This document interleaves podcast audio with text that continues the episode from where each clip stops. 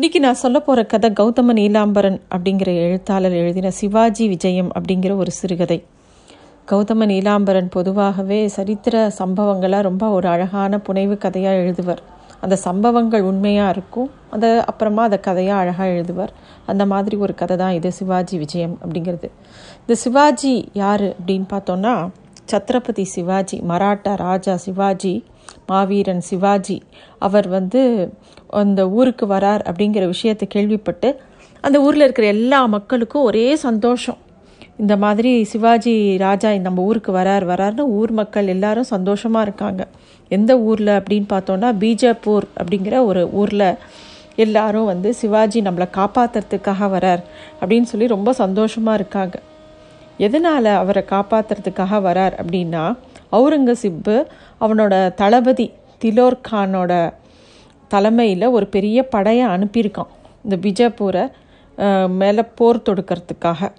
அப்போது அந்த பீஜாப்பூரில் இருக்கக்கூடிய ராஜா அப் அப்போ ஆண்டுன்னு இருக்கிற ராஜா ஒரு ரொம்ப சின்ன பையன். அவனும் வேறு நாட்டவன் தான். இருந்தாலும் அவன் ரொம்ப சின்ன பையன். அப்போது அந்த நாட்டு அரசு வந்து சிவாஜி அவருக்கு வந்து ஒரு கடிதம் அனுப்பி எங்களை காப்பாற்றுறதுக்கு உங்களால் மட்டும்தான் முடியும் அப்படின்னு கேட்க சிவாஜியும் சரி நான் வந்து உங்கள் ஊரை காப்பாற்றுறேன்னு சொல்லி கிளம்பி வந்திருக்கார். அதனால தான் அந்த ஊர் மக்கள் எல்லாரும் ரொம்ப சந்தோஷமாக இருக்காங்க. இதே பிஜாப்பூரில் ஒரு சம்பவம் நடந்தது ரொம்ப வருஷங்களுக்கு முன்னாடி. அதை நினச்சி பார்க்குறாரு சிவாஜி. இப்போ உள்ளே நுழையும் போது. என்னென்னா அப்போ சிவாஜிக்கு பத்து வயசு இருக்கும். அவர் தன்னோட அம்மா ஜீஜாபாயோட கையை பிடிச்சிட்டு அதே வீதிகளில் அவ்வளோ பெரிய ஊரில்.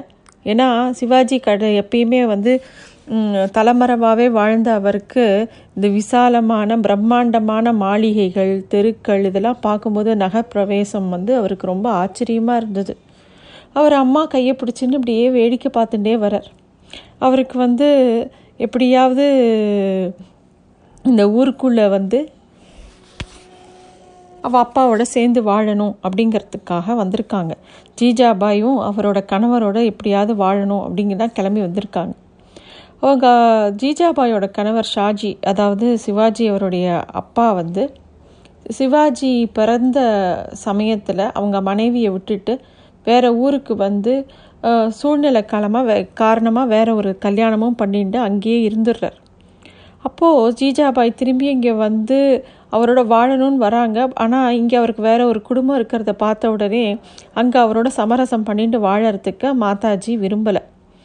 அது மட்டும் இல்லை சிறு சின்ன பையனாக இருந்த சிவாஜி அவர்களும் யாருக்கிட்டேயுமே மண்டியிட்டு யாருக்காகவும் பணிஞ்சு போகிற மாதிரி ஒரு வீரன் கிடையாது. அப்போது வந்து ஷாஜி அவர்கள் வந்து அந்த பீஜாப்பூரில் இருந்த சுல்தான் கிட்ட வேலை பார்த்துட்டு இருந்தார். அதனால் தன்னோட மகன் சிவாஜியை கூட்டின்னு போய் அறிமுகம் பண்ணும்போது அந்த சுல்தான்கிட்ட பணிவாக பேச சொல்லி கட்டளை இட்டுறார் அவள் அப்பா. ஆனால் நான் யாரையும் பணிய மாட்டேன்னு சிவாஜி சொல்ல சுல்தானுக்கு கோபம் வருது. ஷாஜி அவர்களுக்கும் ரொம்ப ஆச்சரியமாக இருக்குது இவ்வளோ வீரனாக இருக்கானே இவன் என்ன பண்ணுறது அப்படின்னு சொல்லிட்டு. அப்போ வந்து திருப்பியும் கோச்சிக்கிறார். ஷாஜி அவர்கள் வந்து சிவாஜியை பார்த்து நீ வந்து இப்படி யாருக்குமே அடங்க மாட்டேங்கிற அப்படின்னு கோச்சிக்கிறார். வீட்டுக்கு வந்த உடனே ஜீஜாபாய் ஆன தன்னோட அம்மா கிட்ட போய் சிவாஜி சொல்கிறார் இந்த மாதிரி சுல்தானக்கிட்ட நான் அடிப்பணியை மறுத்துட்டேன். அதனால நம்மளை பீரங்கியில் கட்டி சுட்டுடுவாங்கன்னு சொல்லி அப்பா சொல்கிறாருமா கோபமா? அப்படியாம்மா? அப்படின்னு கேட்குறார் சிவாஜி. அப்போது ஜீஜாபாய் ஒரு வார்த்தை சொல்கிறாங்க சிவாஜியை பார்த்து. அவருக்கும் அருமை புரியலப்பா. நீ ஒரு மாவீரன். உன்னை அந்த பீராங்குகளால் சுட முடியாது. பயப்படாமல் நட. நீ யாரை கண்டும் பயப்படக்கூடாது. உன்னை கண்டு தான் இந்த பீஜாப்பூரே பயப்படணும். அந்த நாளும் வரும். அதை உன் அப்பா நிச்சயம் பார்ப்பார் அப்படின்னு சொல்கிறாங்க அந்த ஜீஜாபாய் அம்மா. அவங்க சொன்ன அந்த வார்த்தையானது அப்படி ஒரு மந்திர வார்த்தைகள் அதை இன்னைக்கு பழிச்சுடுத்து. அதே பீஜாப்பூரில் தான் இப்போது சிவாஜி தான் தங்களோட நாட்டை காப்பாற்றணும்னு எல்லா மக்களும் ஆசைப்பட்டு அவரை வரவேற்றுட்டு இருக்காங்க இந்த எல்லா விஷயத்தையும் யோசனை பண்ணிட்டு சிவாஜி அப்படியே அந்த ஊருக்குள்ளே நுழையிறார். பூனா பக்கத்தில் ஷாஜி அவர்களுக்கு கொஞ்சம் நிலம் இருந்தது. அங்கே வந்து குத்தகைக்காரராக இருந்த தாதாஜி கிட்ட தன்னோட மகனோட வாழ்க்கையை ஒப்படைக்கிறார்.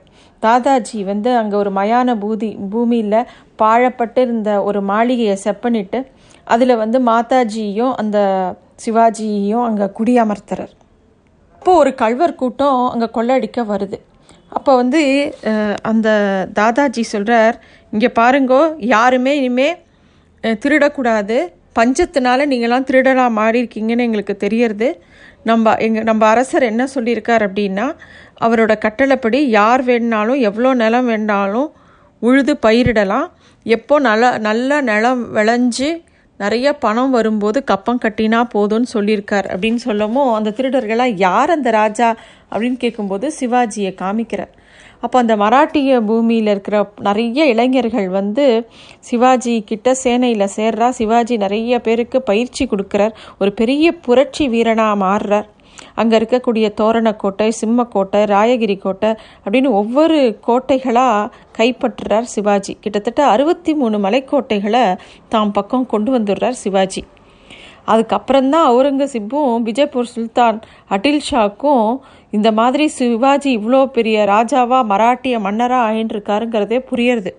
இப்போ என்ன பிரச்சனை அப்படின்னா அவுரங்கசீப்பு தன்னோட முகலாய சேனையை பிஜேபுரை நோக்கி அனுப்பிச்சிருக்கான் விஜய்பூரில் சுல்தானாக இருந்த ரெண்டாவது முகமது அடில் ஷா இறந்து போய் அவனுடைய மகன் சிகந்தர் ஷா தான் இப்போ இருந்தான். அவனுக்கு ரொம்ப சின்ன வயசு. அவனுக்கு வந்து ஒரு சண்டை போடுற அளவுக்கெல்லாம் அவனுக்கு வந்து திறமை கிடையாது. எப்படியாவது அந்த இடத்த கைப்பற்றினோன்னு அவுரங்கசீப் அப்புறம் தன்னோட மகனுக்கு அந்த அடில் ஷாவோட பெண்ணையே கல்யாணம் பண்ணி வச்சு எப்படியாவது பிஜேபூர் அரசை தன்னோட சேர்த்துக்கணும்னு நினைக்கிறான் அவுரங்கசீப் ஆனால் பிஜேபூரில் ஆட்சி புரிஞ்ச சுல்தான் வந்து வேறு விதமான இஸ்லாமிய வகுப்பை சேர்ந்தவன். அவனுக்கு அவுரங்கசீப்பனோட உடன்பட முடியாதுன்னு தோணி போச்சு. அதனால்தான் அவங்க வந்து அந்த ராஜ்யத்தில் இருக்கிறவங்க வந்து சிவாஜிக்கு ஒரு கடிதம் எழுதி தங்களை காப்பாற்றணும் அப்படின்னு கேட்க இப்போ சிவாஜி அங்கே வந்திருக்கார். அங்கே வந்து அந்த முகலாய சேனையோட சண்டை போட்டு அவங்களோட மூக்கை அறுத்து அப்புறமா பிஜேபூரை காப்பாற்றினதாக வரலாற்று செய்தி இருக்குது நிஜமாவே பல்லாயிரம் பேர் மூக்கறுப்பட்டு அவங்களோட நெற்றி தோல் எடுத்து சிகிச்சைக்கு பண்ணினதா ஆங்கிலேயர்களோட குறிப்பு ஒன்று இருக்குது எல்லாம் முடிஞ்ச உடனே அந்த சின்ன பையன் சிக்கந்தர் வந்து சிவாஜி மகாராஜா முன்னாடி வந்து நீங்கள் தான் மகாராஜா நீங்கள் தான் இந்த அரசனையில் உட்காரணும்னு கேட்க அப்போ சிவாஜி சொல்கிறார் நீ தான்ப்பா இங்கே இருக்கணும். எங்கள் அப்பா ஒரு காலத்தில் உங்கள் அப்பாவுக்கு பணிவிடை பண்ணினார். நான் வந்து உங்கள் அப்பாவை வந்து வணங்கலைன்னு சொல்லிட்டு என்னைய பீரங்கியில் கட்டி கொள்ளுவேன்லாம் சொல்லி மிரட்டினா.